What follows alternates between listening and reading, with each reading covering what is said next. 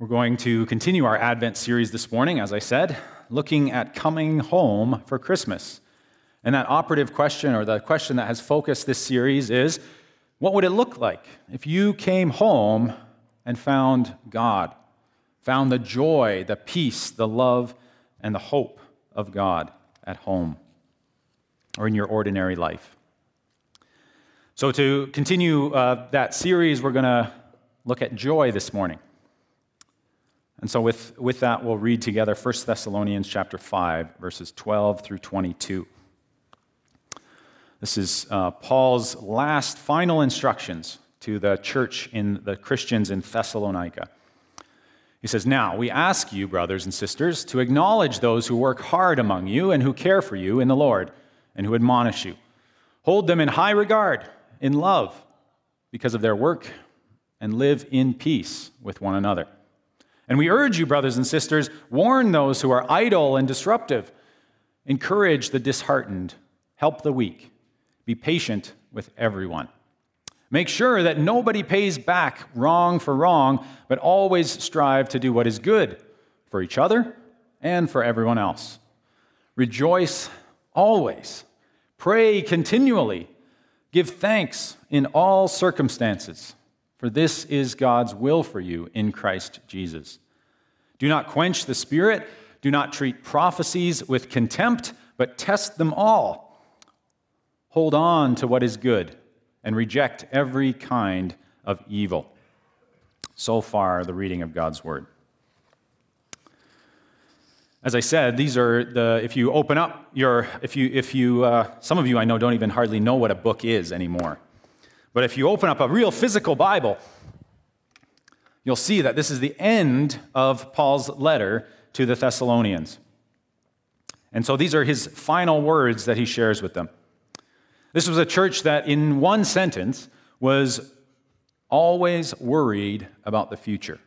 This group of people were always worried about what was going to come next. Their, their future together as a body, they were, were worried and very concerned about Jesus' second coming. To put it uh, a way that somebody has said before, that some Christians are so heavenly minded that they're of no earthly good. That was the Thessalonians. And so Paul writes to them. And these are his last words. He says, Hold in high regard those who are working in the kingdom of God. Warn those who are idle and disruptive. In other words, who are not working for the kingdom of God. Encourage the disheartened, help the weak, be patient with everyone. And then he says these words, which I think we struggle to make sense of rejoice always. Paul's last instructions to a worried church were to always find joy in one another and in God. But here's the thing about joy that all of us, I think, know or have experienced that you can make yourself smile, right, if you're forced to. But you can't really make yourself be happy. It might be easy to talk about joy, but why don't we do it all the time? We, why aren't we joyful all the time? As we open this morning, I want to talk about some of the barriers to joy that exist to joy. In my work in, as a minister here at River Park, I get to talk with all kinds of people, which is a joy for me. Younger people, older people, people whose situations and lives seem very easy from the outside, and people's who, people whose situations and lives seem very difficult. I get to know people from different ethnic groups and people with different abilities. And so I can tell you from not just from personal experience, but from my work with you as a church that it is possible to find joy in any circumstance. In other words, our circumstances or our situations are never an insurmountable barrier to joy. This doesn't mean that we always do find joy in every situation, but I do want to give you a few examples as we start. Consider people with disabilities. A person with a disability has to reckon with his or her limitations on a daily basis. Every day when they wake up, they come to terms with something that they cannot do, that they need help for from other people. But you only need to go to friendship ministries, or friendship group on a Thursday night, to see that these people know the joy of Jesus. It's not just that they're happy or that they sing loudly, it's that they love one another deeply. They're comfortable with each other. They love to make room for one another and for new people. There is a joy in that room and a joy in their lives that you can almost touch. Take another example. This past week, I visited with Peter and Nellika Smith. Peter's been living at Carewest for over 12 years, and he's had health problems for over 40 years. When I asked Nellika about their difficult situation, she said, Well, I just, you just don't know any different. I just don't know any different. And then I asked her if she had a favorite Bible verse. And she suggested we read Philippians 4, verse 4, which says, Rejoice in the Lord always. I will say it again, rejoice. The Lord is near. As I met with them, Peter and Nellika shared deep and meaningful joys about their life together over uh, almost 60 years. And I could clearly see their love, even just as they sat together with one another in Peter's room. Joy is an internal reality that can be found regardless of our circumstances. But why aren't we joyful all the time? Well, it's not only because of our external circumstances, but also because of our inner realities or internal realities. And so this week, as we think about barriers to joy, I want to focus particularly on two of those barriers first on shame, and then second on regret. For the two thirds of the world who live in collectivist cultures, shame is your bad social standing. Shame is something that is given to you by other people. It affects every area of your life, including your self worth as a person. Shame means that when you walk into a room, you are a problem. Not that you just bring a problem with you, but you are the problem. That you're less than. That you're not welcome in one specific situation or in general. You might have shame because of what you did. You might have shame because of what a family member did. Or you might have shame because of something that was done to you. Either way, your shame weighs you down because it separates you from the life of the community.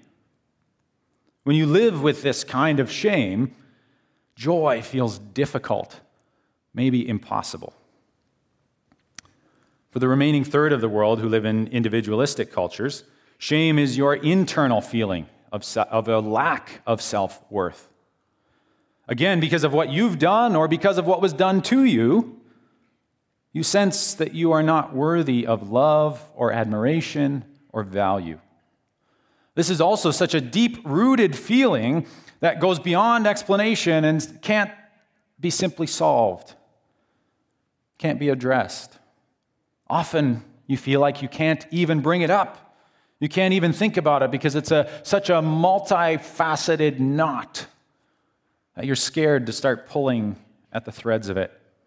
And so you leave it alone and hide it deep within you. When you live like with that kind of shame, joy feels difficult, if not impossible. Regret, on the other hand, is something different, but is connected to shame. Regret is always about the past. Things that, again, we, were, we did or that we should have done but didn't do. Regret is about the things that were done to us that we didn't give permission for or that we wish would not have happened. Regret is about the things that we longed for and wished we would have had, but they were never given to us. Experiences of shame and of our past regrets, these negative and emotion, emotions and experiences massively influence our lives.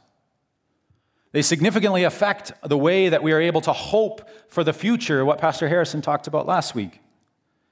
But they also destroy our joy in the present. It's important to note before we move on that shame and regret are not redemptive.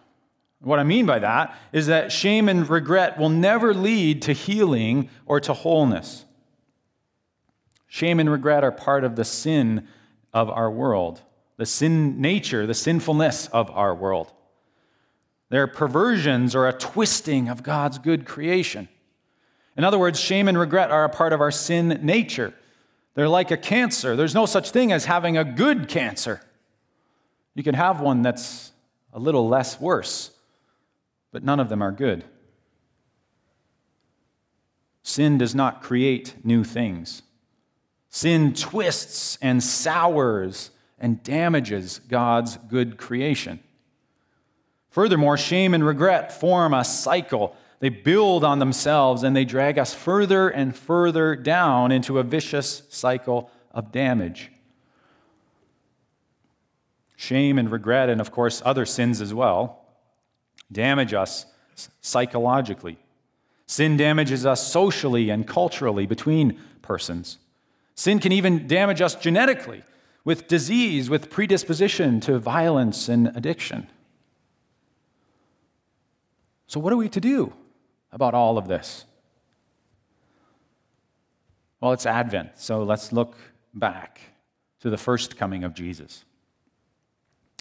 When Jesus was here, we sometimes forget that though the world was very different, and the pictures that we see and people dressed differently, that people still experience the same troubles that we do.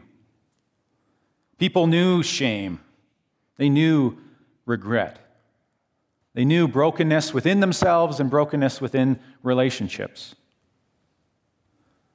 But Jesus showed people so many examples of the coming kingdom of God. He didn't just talk about them, he embodied them and shared them. Jesus provided physical healing healing for blind people, helping lame people to walk. Jesus offered relationship healing. He helped his disciples to get along with one another.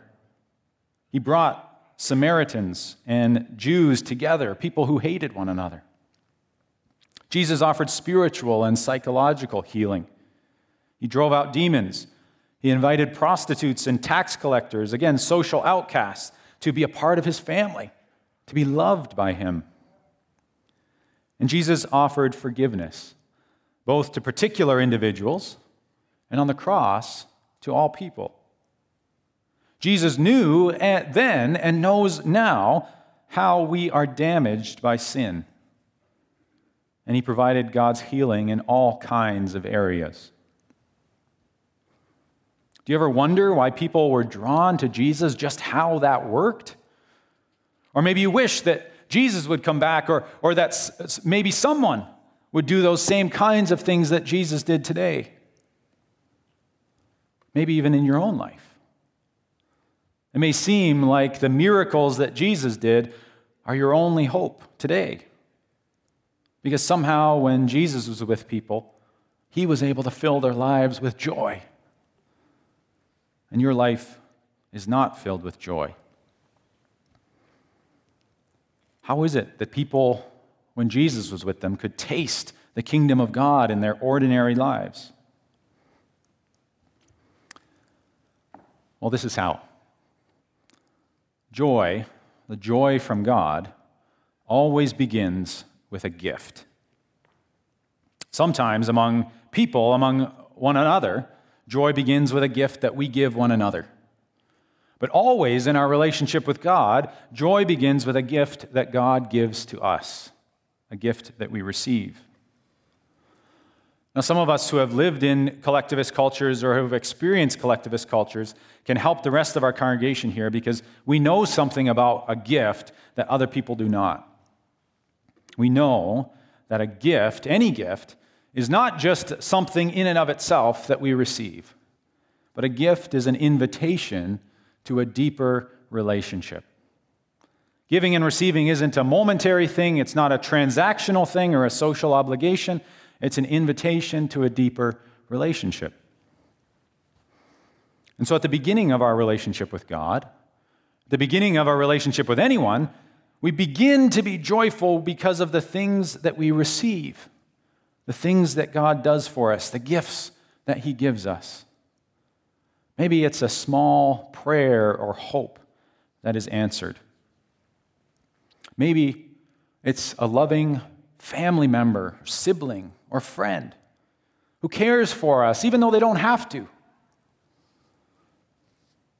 Maybe it's someone who's always there when we need them. The joy of the Lord always begins with a gift that we don't deserve, but that God gives us anyway. As we grow deeper in any relationship, what happens is that we begin not only to be thankful for the gifts that God gives or the gifts that someone else gives, but we begin to value the person more than the things that they give us. In fact, if we had, eh, when relationships grow, we get to the point where if we had the, per, if we had the gift without the person, we wouldn't be as joyful. Imagine for a moment that you had to pick between the gifts that are under the Christmas tree waiting for you or the people you love and care about who are around the Christmas tree with you. If you could only have one, which would you pick? I'm going to boldly suggest to you that only a child would pick the gifts over their loved ones. Why? Because a child is immature. A gift is a good thing. And a child values the gift more than the giver. But as we mature in relationships with one another, and as we grow deeper in our relationship with God, we learn that the relationship which brought forth the gift is so much better than the gift itself. It was the relationship that produced the joy from the start, and it's the relationship that continues to produce the joy. We need to receive good things from God, we need to receive good things from others. But the completion of our joy is in loving the other person fully for who they are, not for what they do for us. This is God's clear love to us. It's not what we do for Him, but because of who we are. This is the deepest kind of love and the greatest kind of joy. God loves us because of who He is and because He created us in His image, not because of how hard we try or how good we do, Often, God loves us despite what we do. So, what would it look like for you to come home and to find God there? Sitting in your La-Z-Boy, if you're so lucky to have a La-Z-Boy, sitting in your living room. What would it look like to find God at home waiting for you and the joy of the Lord waiting for you? Paul gently and graciously offers out the joy of God to hurting people in this text that we read together. We finished at verse 22, and then verse 23, the very last verses say, May God Himself, the God of peace, sanctify you through and through. May your whole spirit and soul and body be kept blameless at the coming of our Lord Jesus Christ. These are the last words he says to that church. The one who calls you is faithful and he will do it. To paraphrase, Paul says, May God sanctify you, may he make you holy and special inside and outside. Within yourself, within the brokenness and shame that is within you, and outside, within the brokenness and shame within your social and cultural situation. May your spirit, soul, and body, in other words, may all of you be kept blameless. What's blame? Blame is that negative emotion that we receive from others that builds shame and separation. Paul says, The one who calls you is faithful, and he will do it. Not you will do it. God will make this happen. He will sanctify you inside and out. He will keep all of you blameless and without shame. The only question is your response and my response. Nowhere in Scripture, in our experiences, does the action of God lead us to question God's character. It doesn't mean that we can't question God's character. It doesn't mean that we don't question God's character. When we live with shame, when we live with regret, we question everything and everyone in our lives. But Paul simply reminds us that questioning God's character has not stood up over time. God is faithful. He has been proven faithful, and he will do it. Paul says this not based on his own life, but on God's work in history. The Christmas story is about God entering into the shame and regret of his people. Israel had been once been great among the nations, but now they were the least. They were crushed under Rome's thumb. But more than that, God came for all people, for all nations, not just for one. Coming to lift up one person on top of everyone else just redistributes shame. It just makes creates new regrets, but for different people, for whoever's on the bottom next or the bottom now. This is why River Park welcomes everyone to worship God and to know Him.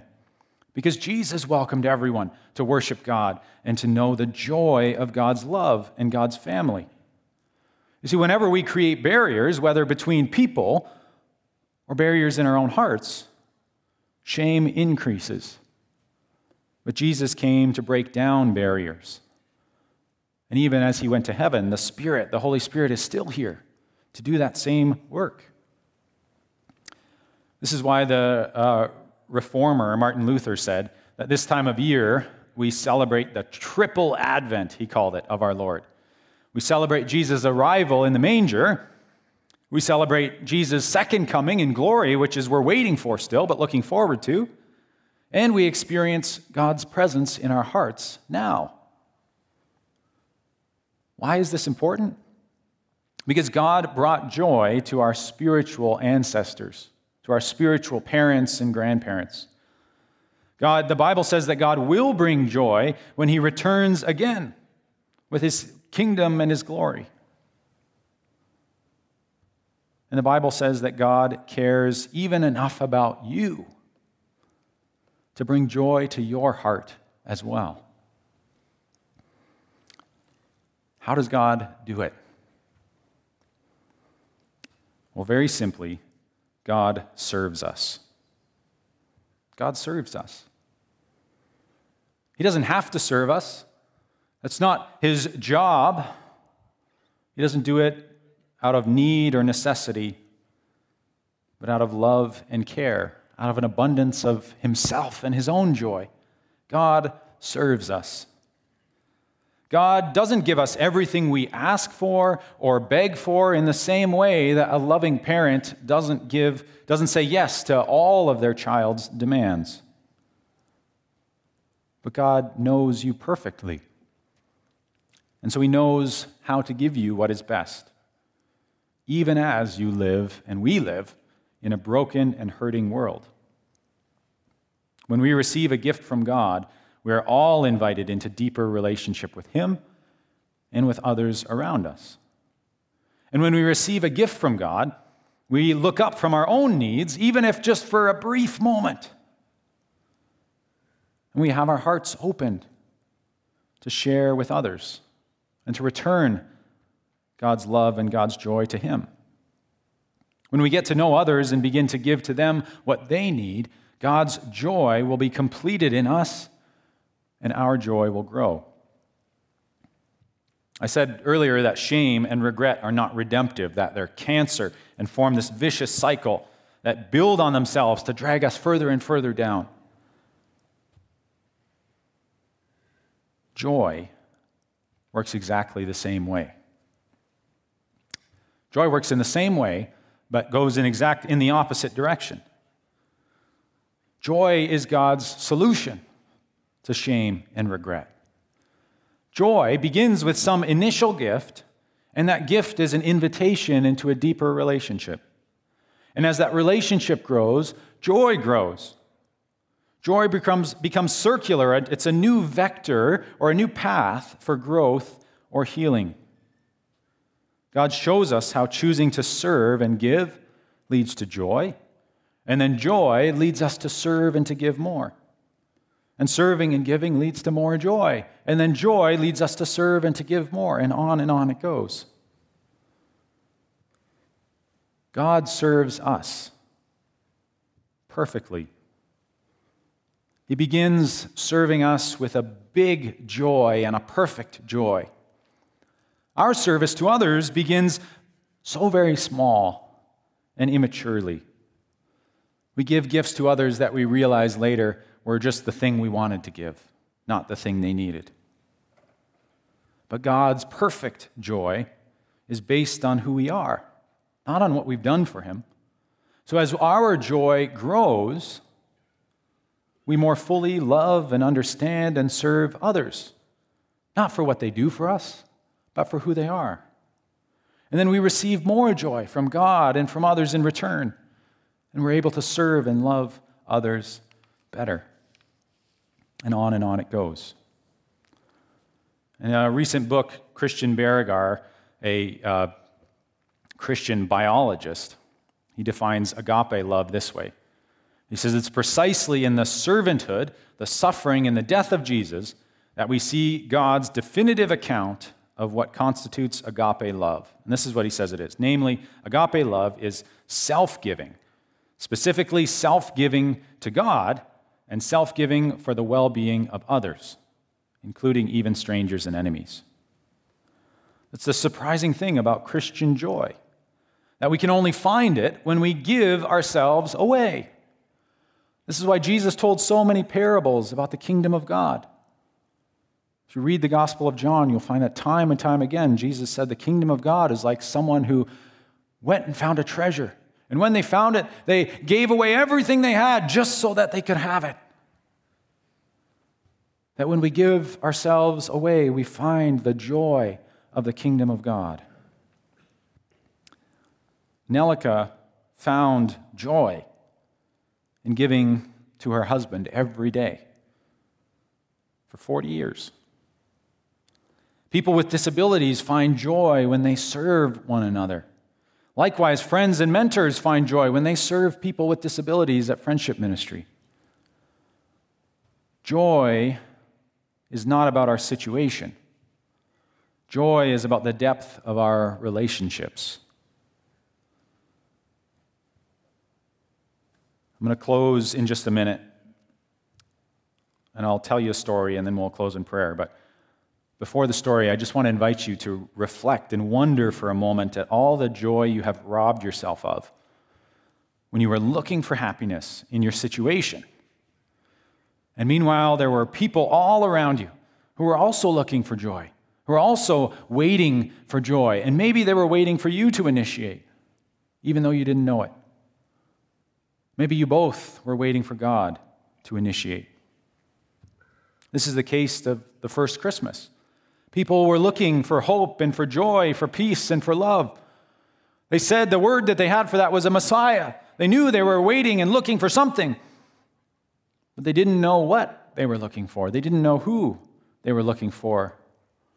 Not until Jesus was born, until he appeared to them, until God took the first step. So here's the story, and then we'll close. And again, I invite you to reflect on what you may have missed. This is a tired old story that I'm sure some of you have heard before about a man whose house is flooded so badly that he has to crawl out onto his roof. And he's stuck on the roof while the water's all around his house. And on the roof, he prays, God, please save me. Only after a few minutes, he hears an announcement coming from a building on, uh, uh, on the other side of his neighborhood. It says, If you're stuck, call out for help. We're coming. And the man thinks to himself, Oh, I don't need their help. God will save me. A few hours later, a military helicopter comes and finds the man, and they come to rescue him from the roof, and he says, Oh, no, thanks. I don't need your help. God will save me. I'll stay. And then night falls, and it gets dark and cold, and he's shivering, and he's still wet. As if by some miracle, his neighbor comes by in a little boat, and he's got one of those huge flashlights, and he finds him on the roof, and he says, Come on down, join me in the boat. And the man says, No, thanks. God, God will save me. I'll be fine. And then he dies later that night. He gets to heaven and he asks God, Why didn't you save me? And God looks at him and he says, I sent that announcement. I sent the military. I sent your neighbor. You refused to be saved. Now, here's the trick as we close. When we look back on our lives and we realize all the things that we have missed, that very quickly can lead us to regret, which we talked about earlier and we're not going to cover again. But when we look back and see the things that we've missed, there is an opportunity for us to focus our hearts not on what has already happened, but on what God is offering us now in the present. We don't have the opportunity or the luxury of a time machine to go back and change the past. We did a little game at youth group last week, and not even all the kids, if they had a time machine, would want to go back and change the past. When we see those things that we've missed, our temptation may be to go back and live in the past with regret. But God is inviting us to live in the present, now, with the gifts that He has for us and the people that He has for us, the joy that He has for us as we serve one another and as we are served by one another. God has already served us. He has sent us messages. He has sent us protection. He has given us neighbors and friends. He has given us a church. We have missed many of the announcements. We have missed many of the opportunities that God has given us. But we're not dead yet. And God is not done with us yet. He is continuing to reach out in love to invite us deeper into joy. God has already sent his Son to serve humanity. And now he is sending you. But he's not sending you alone. He's not sending you with a task that you can't do with yourself, by yourself. He's sending Christ in you and Christ with you. And Christ is faithful. He will do it. Let's come to God in prayer. God, we come to you this morning. Our temptation is to live in the past, to live in missed opportunities. Our temptation is to let the sorrow and the shame of the past and of the present define our present and our future. But God, help us to fix our eyes on you this Advent, to experience your love for us, to see the ways in which you have served us and the way in which you continue to serve us even now. God, build in us the joy that comes from receiving gifts from you. And build in us, Lord, the joy that comes from knowing and being known by the giver of those gifts. God, we pray all these things, not because we are worthy of them, but because of your great love for us and your Son, Jesus. And in his name we pray. Amen.